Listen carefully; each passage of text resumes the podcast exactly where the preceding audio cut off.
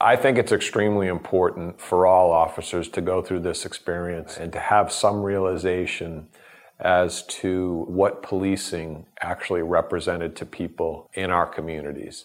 Policing, unfortunately, doesn't have the best history. Police officers were responsible in this country not too long ago for enforcing laws that were inherently racist. And of course, we don't police that way today, but people who lived through that experience may not know that.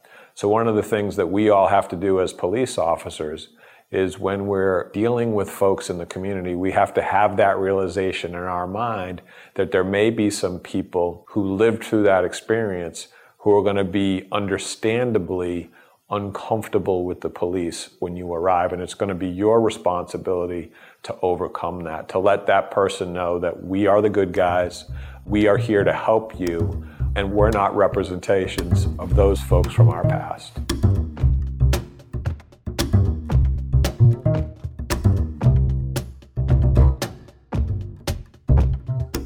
What you just heard was Metropolitan Police Department Chief Peter Newsham in an address to police officers taking part in a new department wide training on policing in the historical and cultural context of the district.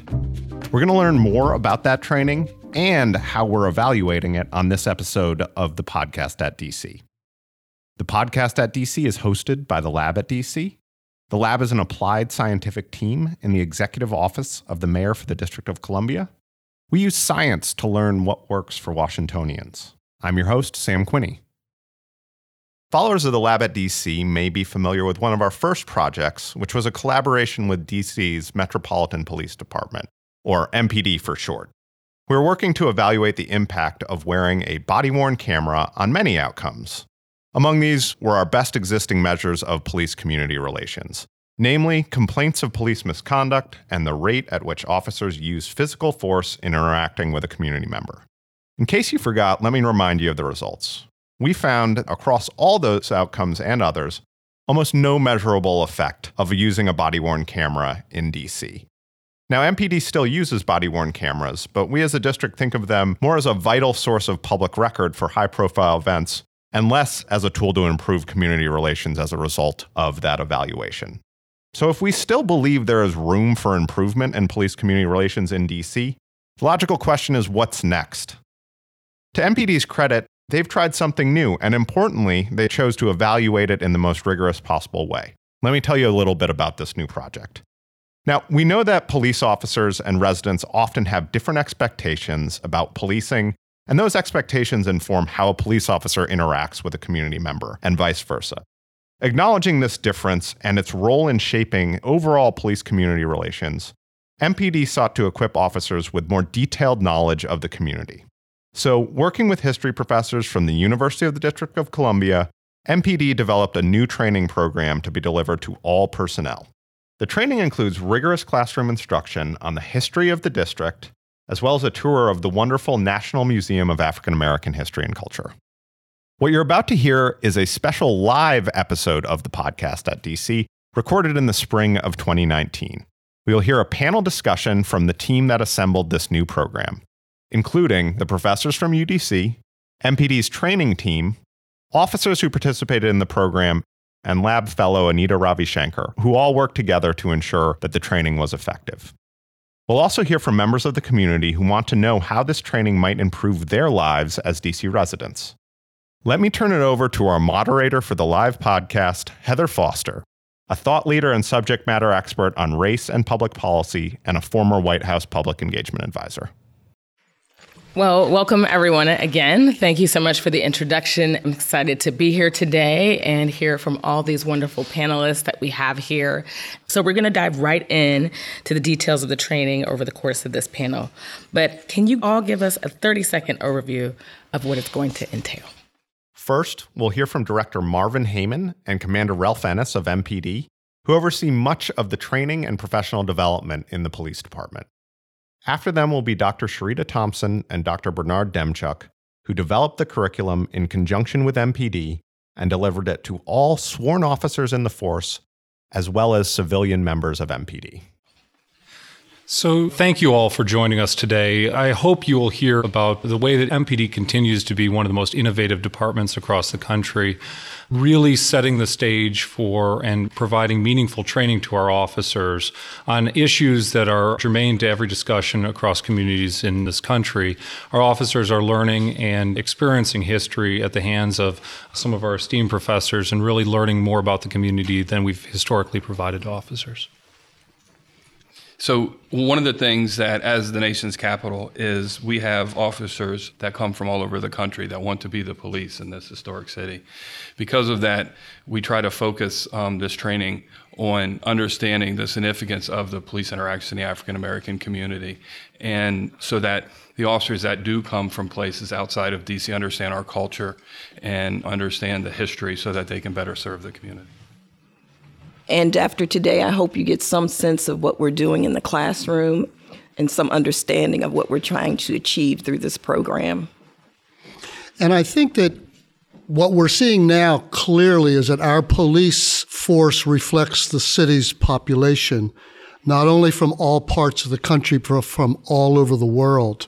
We get a lot of police officers from Africa, from Central America, the Caribbean, South America, the Middle East, and we get certainly officers from Asia. And they're from all over, and they really do represent our city appropriately. And that's one of the key components of why Metropolitan Police Force continues to advance in its operations. Now we'll hear from Director Haiman and Commander Ennis about the genesis of this new training. So I will definitely say that when I was at the White House, one of the topics that came up a lot was about the police departments and training. And we've heard of other police departments taking implicit bias training, but this seems like something fairly new and very different in its approach. What was the inspiration for this training, and why is this something that MPD felt was important for the entire department to experience? So I'll jump in on that particular question. So we're very fortunate in the nation's capital to have a lot of resources here in this city. We've also been very fortunate to be progressive in terms of the training that we provide to the officers. Just a few years ago, the National Museum of African American History and Culture was a new museum in the city, and our chief was fortunate enough to kind of think of this as an opportunity to provide meaningful training to all of our officers.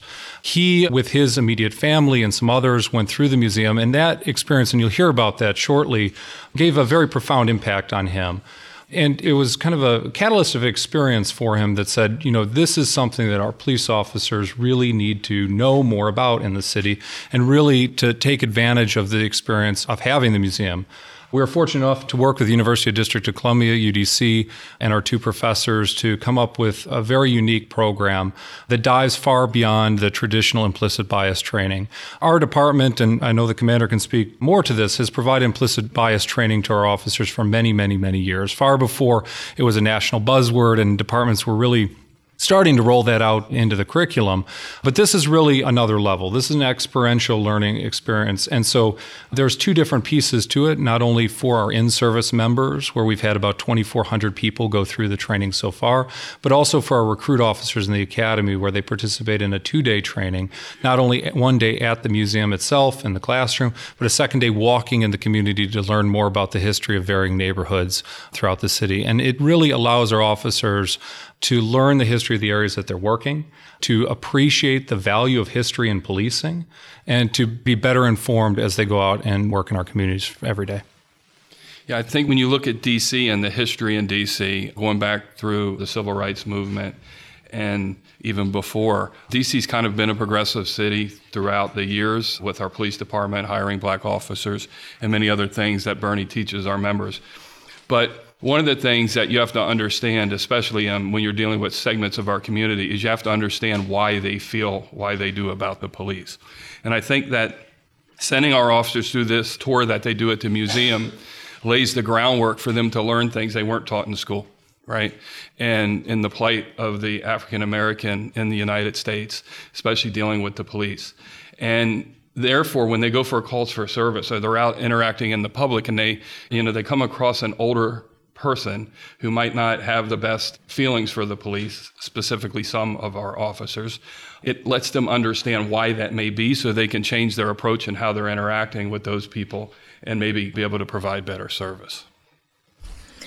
And how does this fit into the other training that MPD provides? So we spend a lot of time at the Metropolitan Police Department making sure that our officers understand that policing is not about arresting people and that everything that they see on TV is exactly the opposite of what we expect from our police officers. We start that from day one.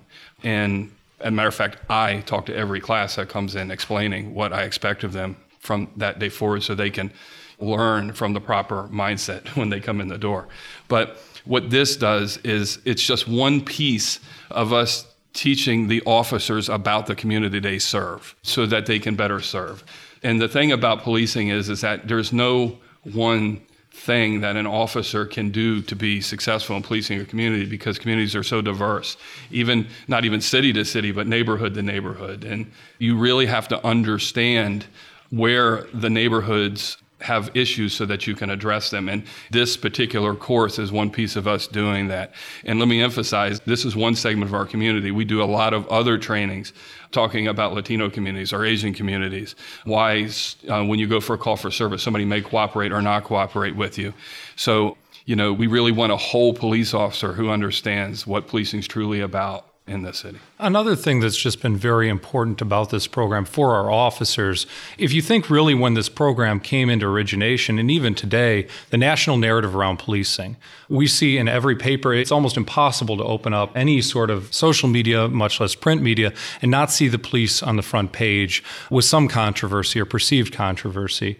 For many of our officers, this is an opportunity in this class to ask questions, to challenge each other, to challenge the professors, to talk about these issues when officers are going about their day to day, there's not necessarily that same forum to really have meaningful conversations about what they're seeing and what their families are asking them about. And I know the professors will speak a little later too to the impact that they've heard from some of the officers.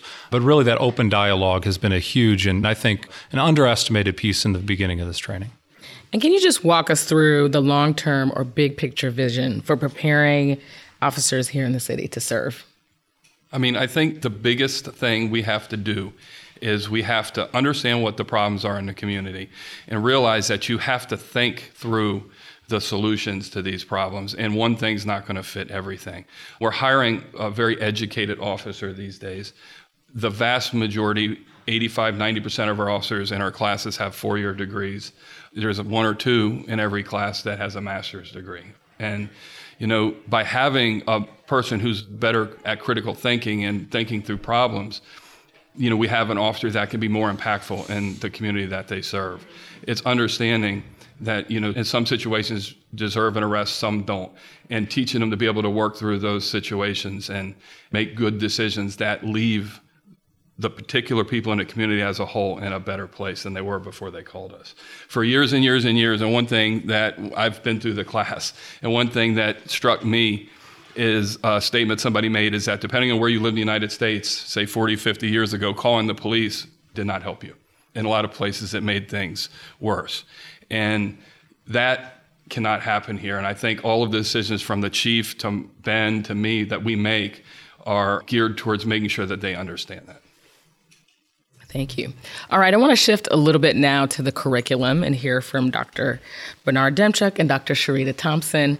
Just give us a little bit more clear insight about how did you curate this curriculum? There's clearly a lot of material here, but a short period of time in which to deliver.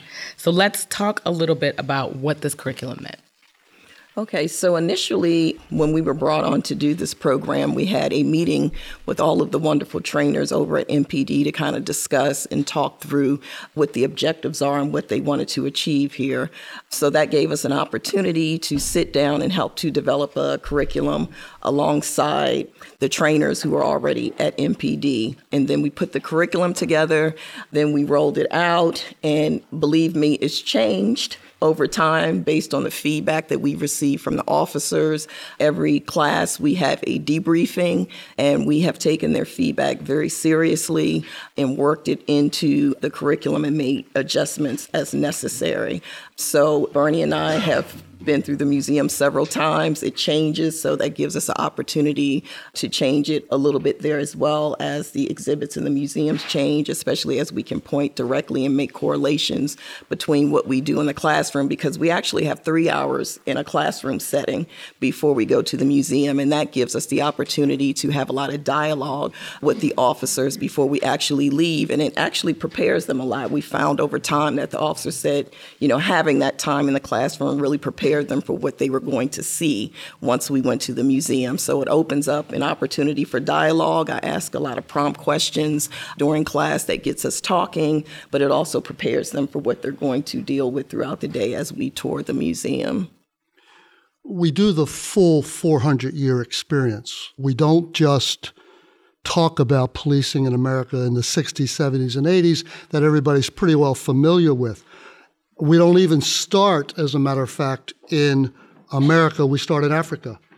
Because to understand African culture then begins to understand African American culture, which then helps us understand American culture. So we actually start early on in the morning at six o'clock with African culture, moving through the Atlantic slave trade, moving into slavery, moving into Jim Crow, moving into mass incarceration. And we don't pull any punches at all. We go deep into 400 years of, unfortunately, police being on the wrong side of history for over 300 years. So we take seriously the truth in our own history in America. So, both of you are experts and have lectured in many other contexts. What's different about delivering this material specifically to a classroom full of police officers? Well, I think there's really no difference. When I'm in a classroom with my students, you find very easily that they are not as equipped to handle these conversations sometimes. They come from different vantage points, they come from different backgrounds, they come from different countries. So, actually, what we do in this classroom is very reflective of what we might do in a classroom on a college campus because these are folks who come from different backgrounds, different places, and have their own understanding about this interaction between police and the black community. So I think you know, these officers vary, as we spoke about earlier. They're coming from different places. They've had their own experiences. One of my prompt questions is, What was your first interaction with a police officer, right?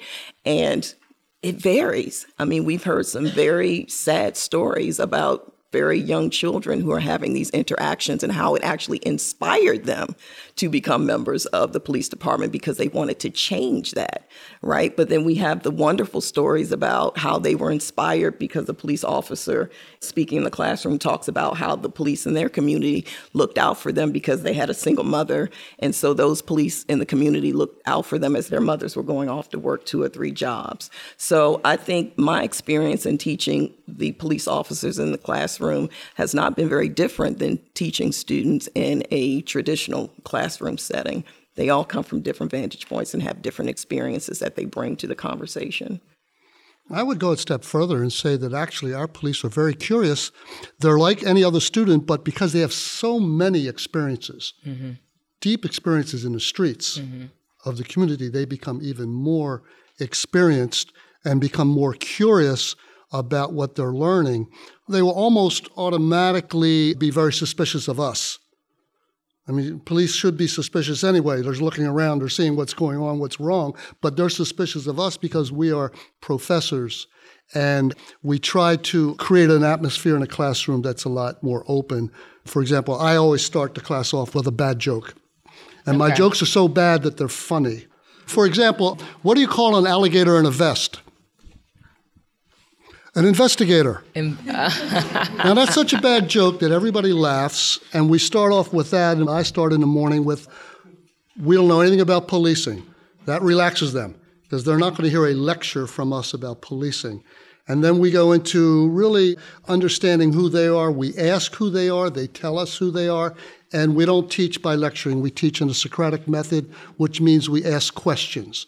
By asking questions, they immediately start with the answers they participate, then it becomes their class, not our class.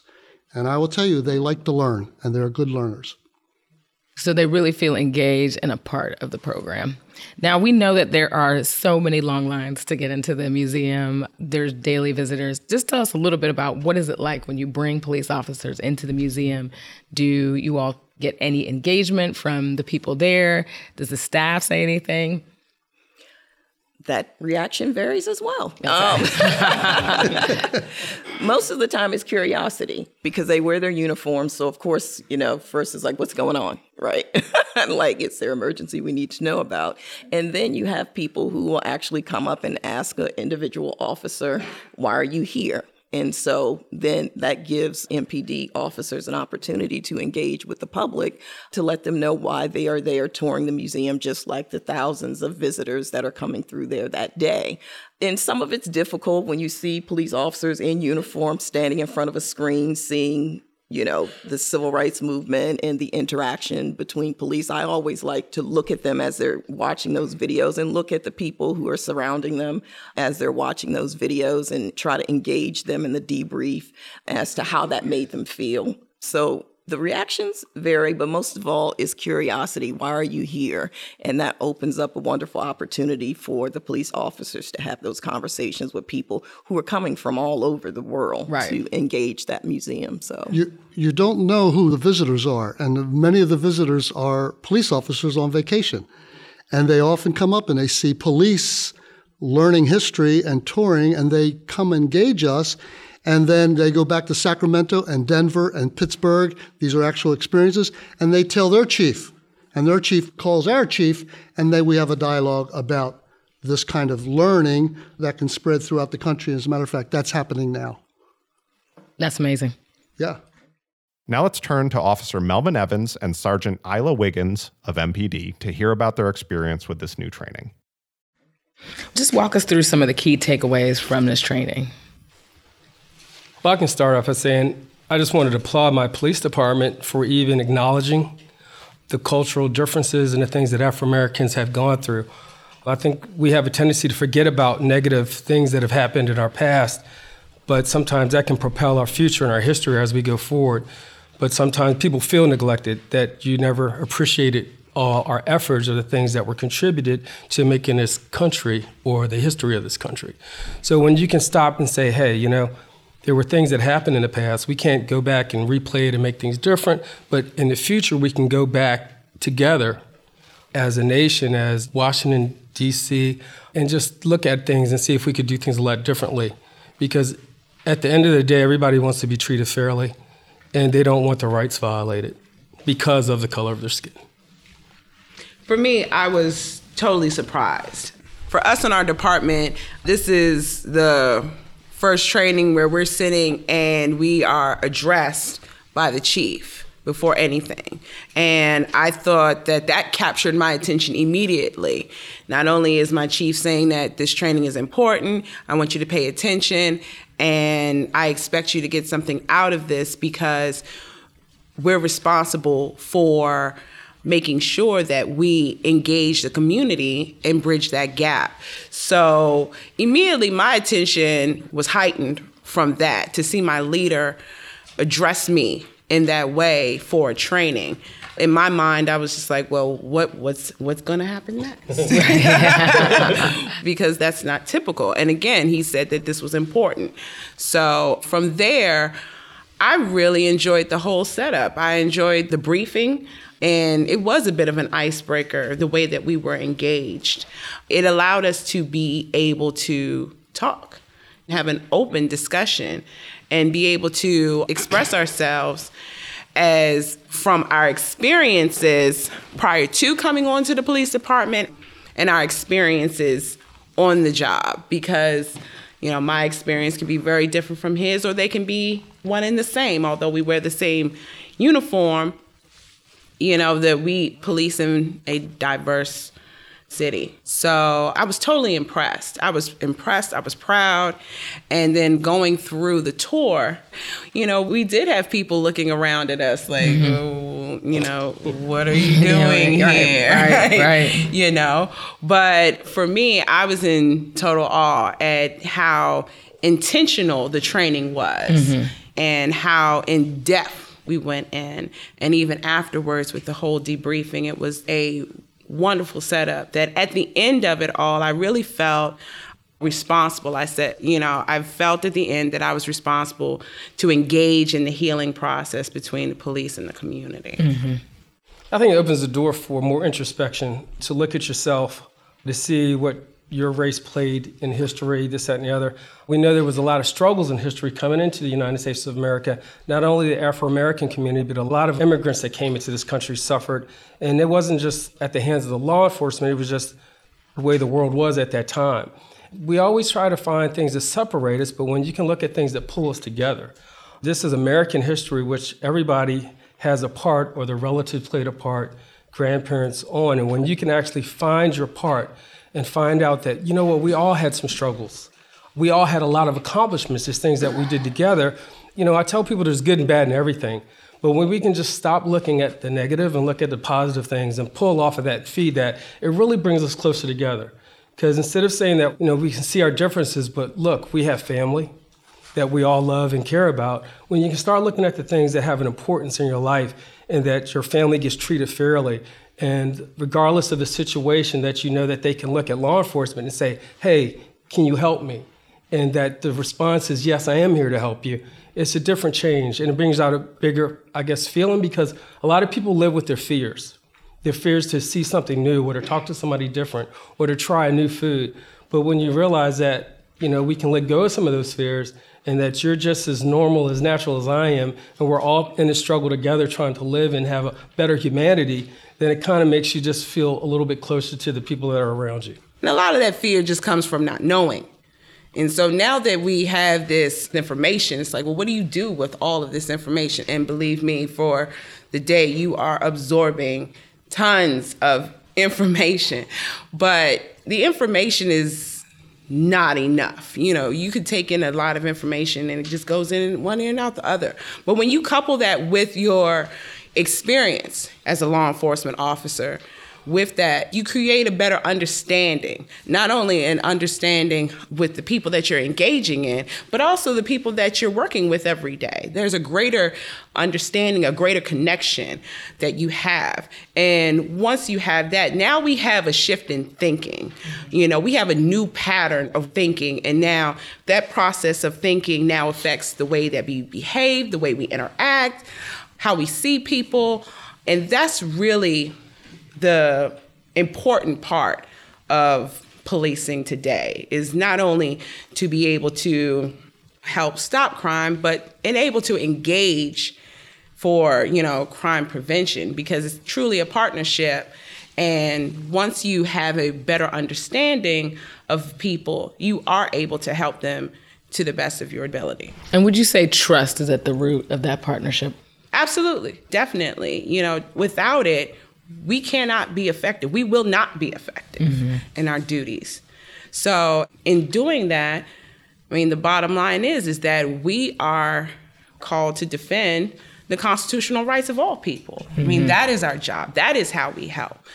And it's not just about making arrests. It's also about getting down to the basics, knowing who you are, you know, knowing the officers that serve you, us getting the chance to know you and just being comfortable having a conversation.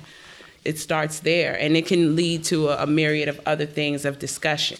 Right. So we have some snapshots of other participants. Just going back again to tell you a little bit about the demographics of the police force at this point, we're looking at 50% are African American, 35% white American, uh, 10% Latino and Hispanic, and 4% Asian. And so we've seen through these quotes, right? It was therapy, a very much needed training to address the current times. Policing without knowledge of the communities, of people's history, customs, and cultures is like a branch without a tree. The tree of history has roots before the new branches and leaves grow into its environment. Eye opening, great idea, exposes information. And you would say that this is generally how your class feels. And yes, it was intense. It was definitely intense training. I think you start off in the morning. I think a lot of people feel very knowledgeable about the history and what they know. And then at the end of the day, when they find something out that they did know or found out how law enforcement really impacted the Afro American community, they're like, wow, I didn't know all this happened. I didn't know this took place. And it's an eye opener. Like I said, it allows for introspection to look at how history was. Now, how can this change me? If it doesn't do anything, I really believe that it raises the officer's level of awareness. So that as I engage the next person, I can think about why they may be coming off this way to me, that I don't have to take it personally. You know, that everybody has a right to have their feelings, this, that, and the other, but to know that this person is in a time of their need. They need help. And that's when people like you can find them at their worst.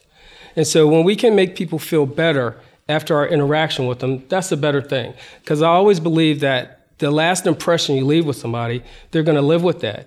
And the only thing that can actually help change a bias is a great interaction with someone something that makes you change because you wasn't expecting it. You wasn't expecting this police officer to be nice to me today or to even ask me that I need some help today. You know, just those little kind gestures that we sometimes forget about in society really go a long way. And it can all start with hello, and it doesn't cost anybody anything to do that. And a lot of officers come on this job because they want to create change. Maybe there was an injustice to their family or to themselves, and they're like, this is my opportunity to make a difference. And that's what a lot of law enforcement officers in DC want to make a positive change. So, my final question for you both is what do you think the long term, and you've talked a little bit about this in terms of the partnership and the engagement that you want to have with the community, but long term, how do you see this changing the police force here in DC? Well, we're not going to always be here. Mm-hmm. You know, our chief is not going to always be here, but the police department is. And I think that I applaud the chief and our executive staff for putting this training together for all of our sworn members, for our civilians, for our recruits, because the training is going to impact for generations down the line on this department. So it creates a deeper understanding. It's going to mold everyone as they progress throughout the department. Everyone starts off the same. Everyone starts off that patrol officer in that car down to the chief. But training like this is different and it is vital, it's critical, and it's something that will be, you know, ingrained throughout their career and throughout their lives. I think it offers a lot of hope, a hope for, you know, the interaction with the community on the officer standpoint, and then for the community at looking at police officers in general, because we know how social media can always taint an officer's engagement or a situation without us even knowing the whole story that took place. But we feed off, or it seems like social media feeds off the negativity. How often do you see so much of the positive things that officers do? And yeah, we know it's our job, but sometimes it's nice to know that those officers or these officers are doing something different. So I applaud my department on taking these efforts because I think we all want a hope for a better future, a hope for a better Washington, D.C. And as far as bridging these gaps in community, just looking at everybody, that we're having more diversity and that we all can come together for our families and for humanity. The last panelist we'll hear from is Anita Ravishankar, a research fellow with our own lab at DC and with MPD, who is heavily involved in ensuring the success of the training and its evaluation. Thank you. So I want to switch over now to talk to Anita, who is our research scientist here. And we've had some compelling anecdotal evidence today around the effects of this training. We've just hearing personally from the officers themselves. But I know MPD is also working with the lab to conduct a rigorous scientific evaluation. So Anita, can you tell us a little bit more about that? Yes, thanks, Heather. This is a great transition point. So, as we just heard from Officer Evans and Sergeant Wiggins, as well as from Dr. Thompson and Dr. Demczuk, it's hard to imagine that this training isn't having some sort of effect on our officers, right? The content is really powerful. People are clearly responding to that training. And it's delivered in a very compelling manner with both the lecture and the museum tour components that have been described earlier. So I just want to take a step back and say, you know, we have a participant who concludes we need more of this training, but we actually want to know how can we answer that question, right? Do we actually need this? Is it having these effects kind of broadly across the department? And how do we go about figuring that out? So, going back to the sort of theory of change here, which was articulated earlier by Ben and Commander Ennis, we have a hypothesis here about how this training will work, right? So, police officers and residents have different backgrounds, different experiences, different training that they go through, and that would affect the interactions that they have, right? They both bring a different set of expectations or beliefs to these interactions, and that can shape how the interaction proceeds. And all of that, you know, is something we want to keep in mind. And then the goal here with this training, of course, is to say, you know, we serve a very large, in particular in DC, an African American community here, and we need to equip our officers with a more detailed knowledge of the local community and context in which they're working. And if we give them this information, we help bridge this gap that they can be more effective in engaging the community, as all of our panelists have spoken to. So, this is the hypothesis. It seems that it's bearing out, at least in the anecdotal evidence. But we really want to get a sense of, you know, whether the training actually works this way or not is a question we can look to science to help answer. And of course, that's where sort of the lab at DC comes in, right? And so we're taking two different ways to approach that question of whether the training is having the desired effect. So the first is looking at officer attitudes. So does the training actually shift their attitudes? And we're conducting three waves of a survey. So we issued a survey before most of our officers began the training, and that was back in last February. We did one at the midpoint this past summer when about half the force has completed the training and the other half had heard about it.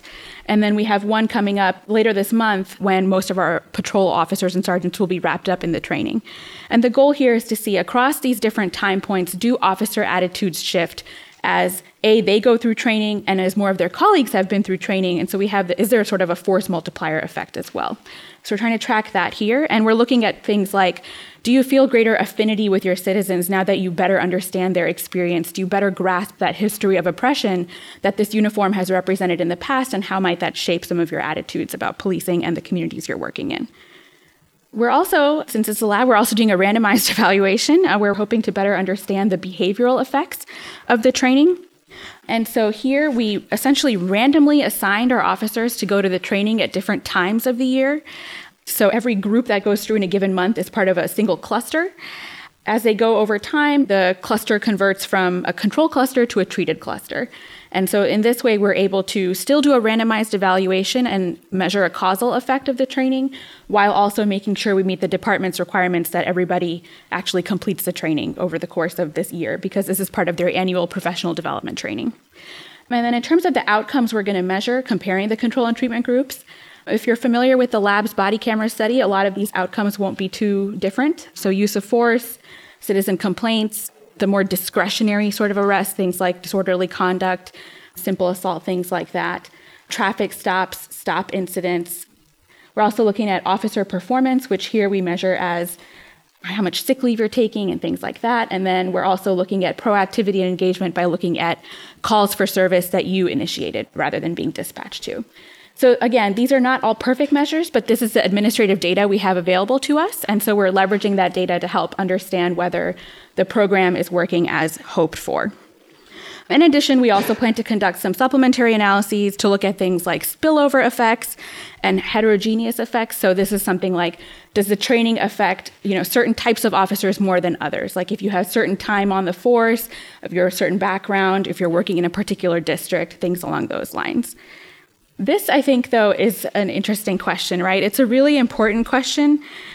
We know how we can sort of attempt to measure the effects of the training, but those findings and interpreting those findings into understanding whether the training itself is actually successful is a much more difficult question to answer, right? And I actually would love to hear from the audience.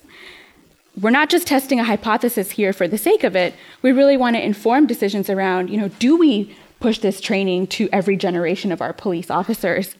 Is there something in the particular calibration of it that's working really well? Is there something about the content or the delivery that if we tweak it just a little bit this way or a little bit that way, it would be that much more effective? So we're really hoping to elicit information from our study that can help inform decision makers on these types of questions.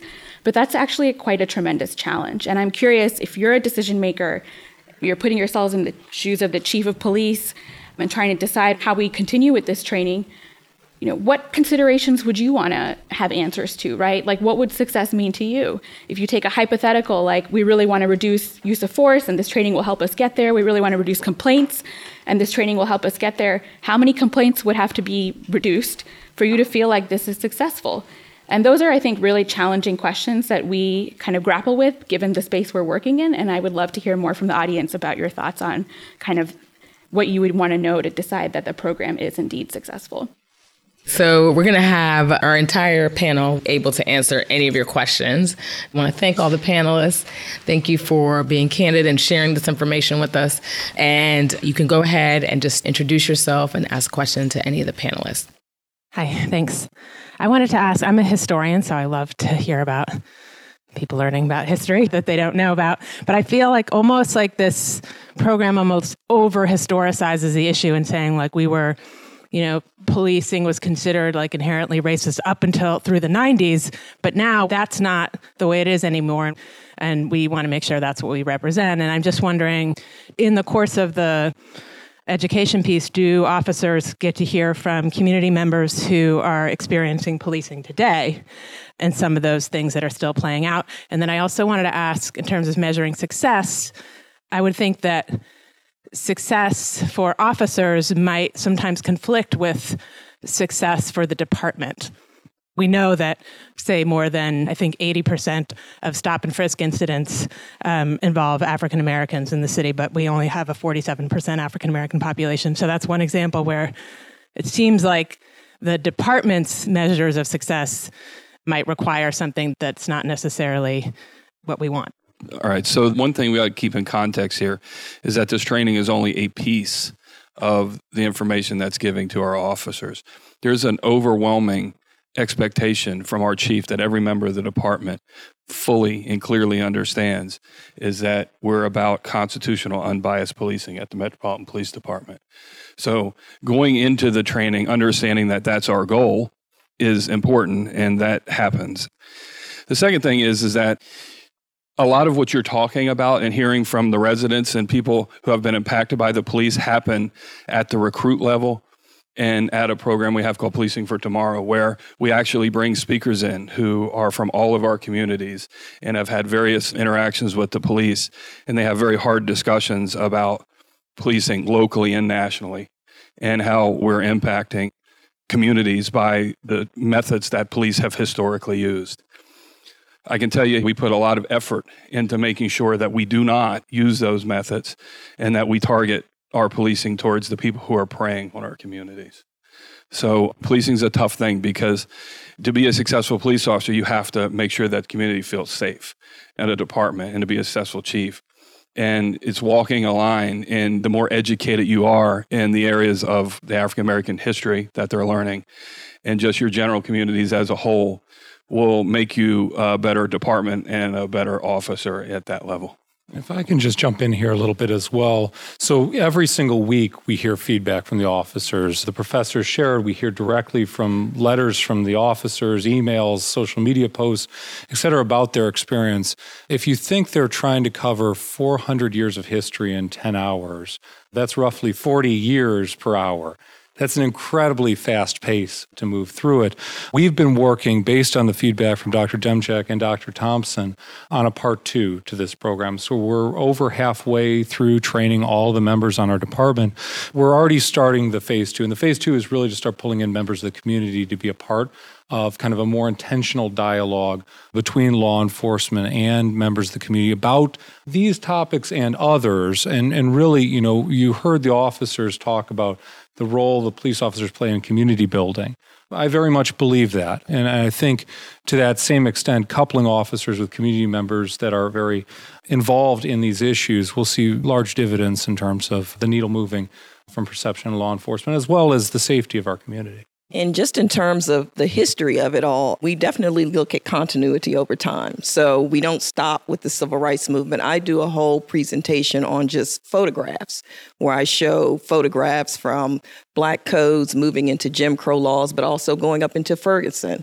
And what I have the officers do is describe what they see in those photographs. I don't give them any context for it. What are you seeing here? What is going on? And, you know, I now go probably too far and I say, well, I'm on the phone. I can't see the photograph. Describe what's going on in the photograph. And we get to the end and they say, well, those pictures are really no different from what we saw what was going on in the 60s and the 70s. So we definitely wrap in continuity looking at information that we gather from Baltimore Rising. So it's not like we stop at the civil rights movement, we discuss contemporary issues as well. Actually, one of my last questions is where are we? Are we moving forward? Are we standing still? Are we moving backwards? And when I tell you we get to the museum every day late because of that conversation. So Also, just as a reminder, the training also incorporates civilian members of the department. So they bring forth their insight, speaking as not only just employees of the department, but as residents as well. And our department, we engage the public in a variety of ways. We have ride alongs. We work hand in hand with civilians. It's a myriad of things. So we're not disconnected or in a bubble per se that we don't know or have the ability to engage and be familiar with what's actually going on out there. All right, I want to make sure we have time for some other questions. So, thank you. I really like this. I live in DC and I've actually had all kinds of police interactions. Been lucky they've been all good. So I'm an anecdote. Obviously, there's issues uh, that are actually affecting people. And my background is in data science and geospatial analysis. And I was going to ask you if you were using any granular impact analysis, like regression analysis, around where arrests are happening, when they're happening, are they moving with the population shift? I actually just finished doing impact of poverty and gentrification, the mix, and where the crime's happening, where it happened before, where it's happening now Actually, the murder rate last year was what up by 60 some percent, all happening in pretty much where the African American population is. In addition to that, there's ways to measure success using statistically sound and significant methods so that you're not just leaving it to feelings. So I wanted to ask you about a little bit more what kind of statistical methods are you using? Yeah, that's a great question. And again, I didn't want to dive too deep into the details in this particular presentation given the timing, but we will have a full pre analysis plan that documents in a lot of detail exactly the answer to your question about the specific statistical models and things like that. We wanted to use this lunch as an opportunity to get additional feedback into that plan before we post it, but you can rest assured that that will be available on the lab's Open Science Framework website once it's finalized. And we certainly welcome feedback at that moment as well for people to take a look and see are we missing outcomes of interest? Are there additional questions we might be able to leverage this opportunity to answer? So I will just start with that and we can chat afterwards. And then the other piece I'll add, you asked about kind of more general analytics in the police department. Yes, I am one of a much bigger team of analysts at the police department that focus on a lot of those questions. So my work focuses primarily on the evaluation piece, but we do have a lot of folks looking at exactly that type of stuff. I think we have one more question here. Hello, hi. Thank you for the panel. My name is Cameron Okeke. I'm with the Urban Institute, and we do research and analysis on policing.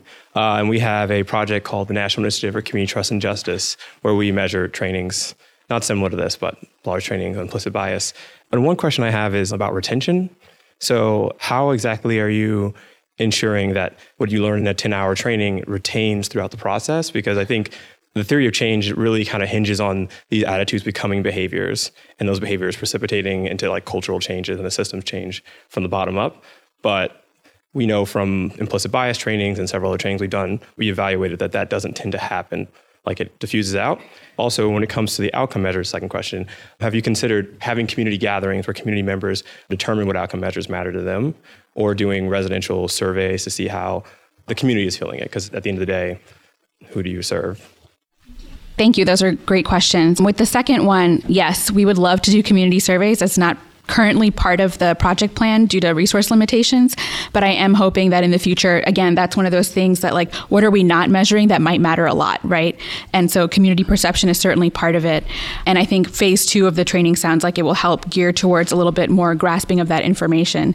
This is our first sort of public discussion of the evaluation plan. We absolutely plan to do additional conversations, just like we did around the body camera study, laying out this analysis plan and looking for that feedback about other questions and outcomes that people care to see. And to the extent, again, that we can get that data and answer it, we will. I think also it is important, especially for supervisors and managers, to be mindful of that and look for that in our troops and to monitor that and to address whatever issues that there may be. Actually, have those conversations within our troops and provide, other than supervision, the coaching and mentoring that comes along with leadership. And not only within supervisors and managers, but also our field training officers, our master patrol officers, our ambassadors in the community, just addressing those things alone so there is a level of accountability that's just not falling on deaf ears. One of the things that's really stood out to me is as I've talked with members of the community, and I've run our department's Community Engagement Academy for a number of years now, as I've shared this program and talked with community members from all across the district, ANC leaders, and just concerned citizens, there is a similar interest between the officers and the members of the community. Really, as we're talking about phase two, and as we've had conversations, phase one, we'd love to bring members of the community through with us as well. Unfortunately, we have two professors and limited resources to try to get 4,600 people through. And so, as we look towards that phase two piece, it's really you know getting the members of the community and the officers involved in that discussion because I think for a lot of officers.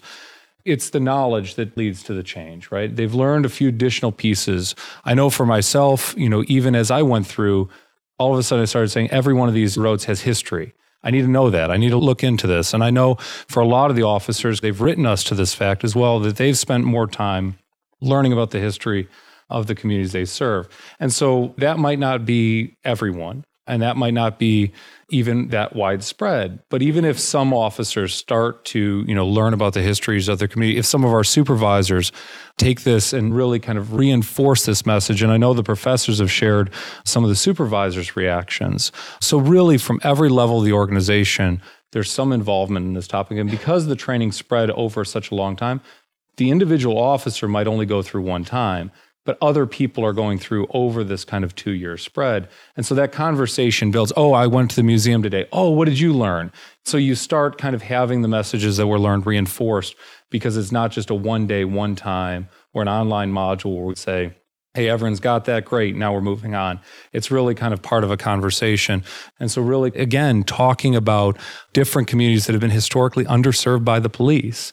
And so, this is really part of a broader movement as we look at training across the department. And it also creates conversation. If I could just add real quick, you can go to anyone on the department and ask them, Did you attend this training? What did you get out of it? Because everybody has gone through it, both sworn and civilian. It's a training that creates a conversation that you can have with us.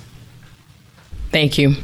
Well, this has been a fantastic conversation today. I think we've learned a lot about this training program, and we've heard just directly from the Metropolitan Police Department on how you plan to engage and continue this training and reduce any type of implicit bias that may be occurring. It's been an honor to be here today. It's great to hear from all of you. Thank you all so much. Thank you.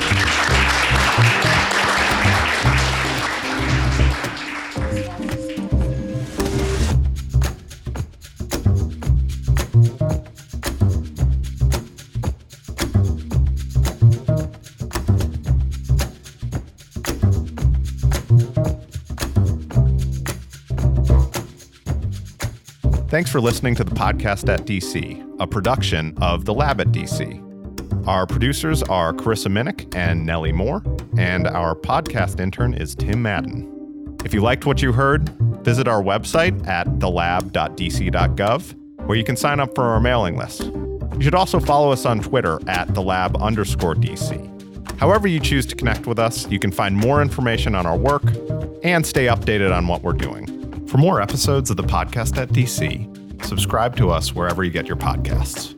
Until next time, I'm Sam Quinney.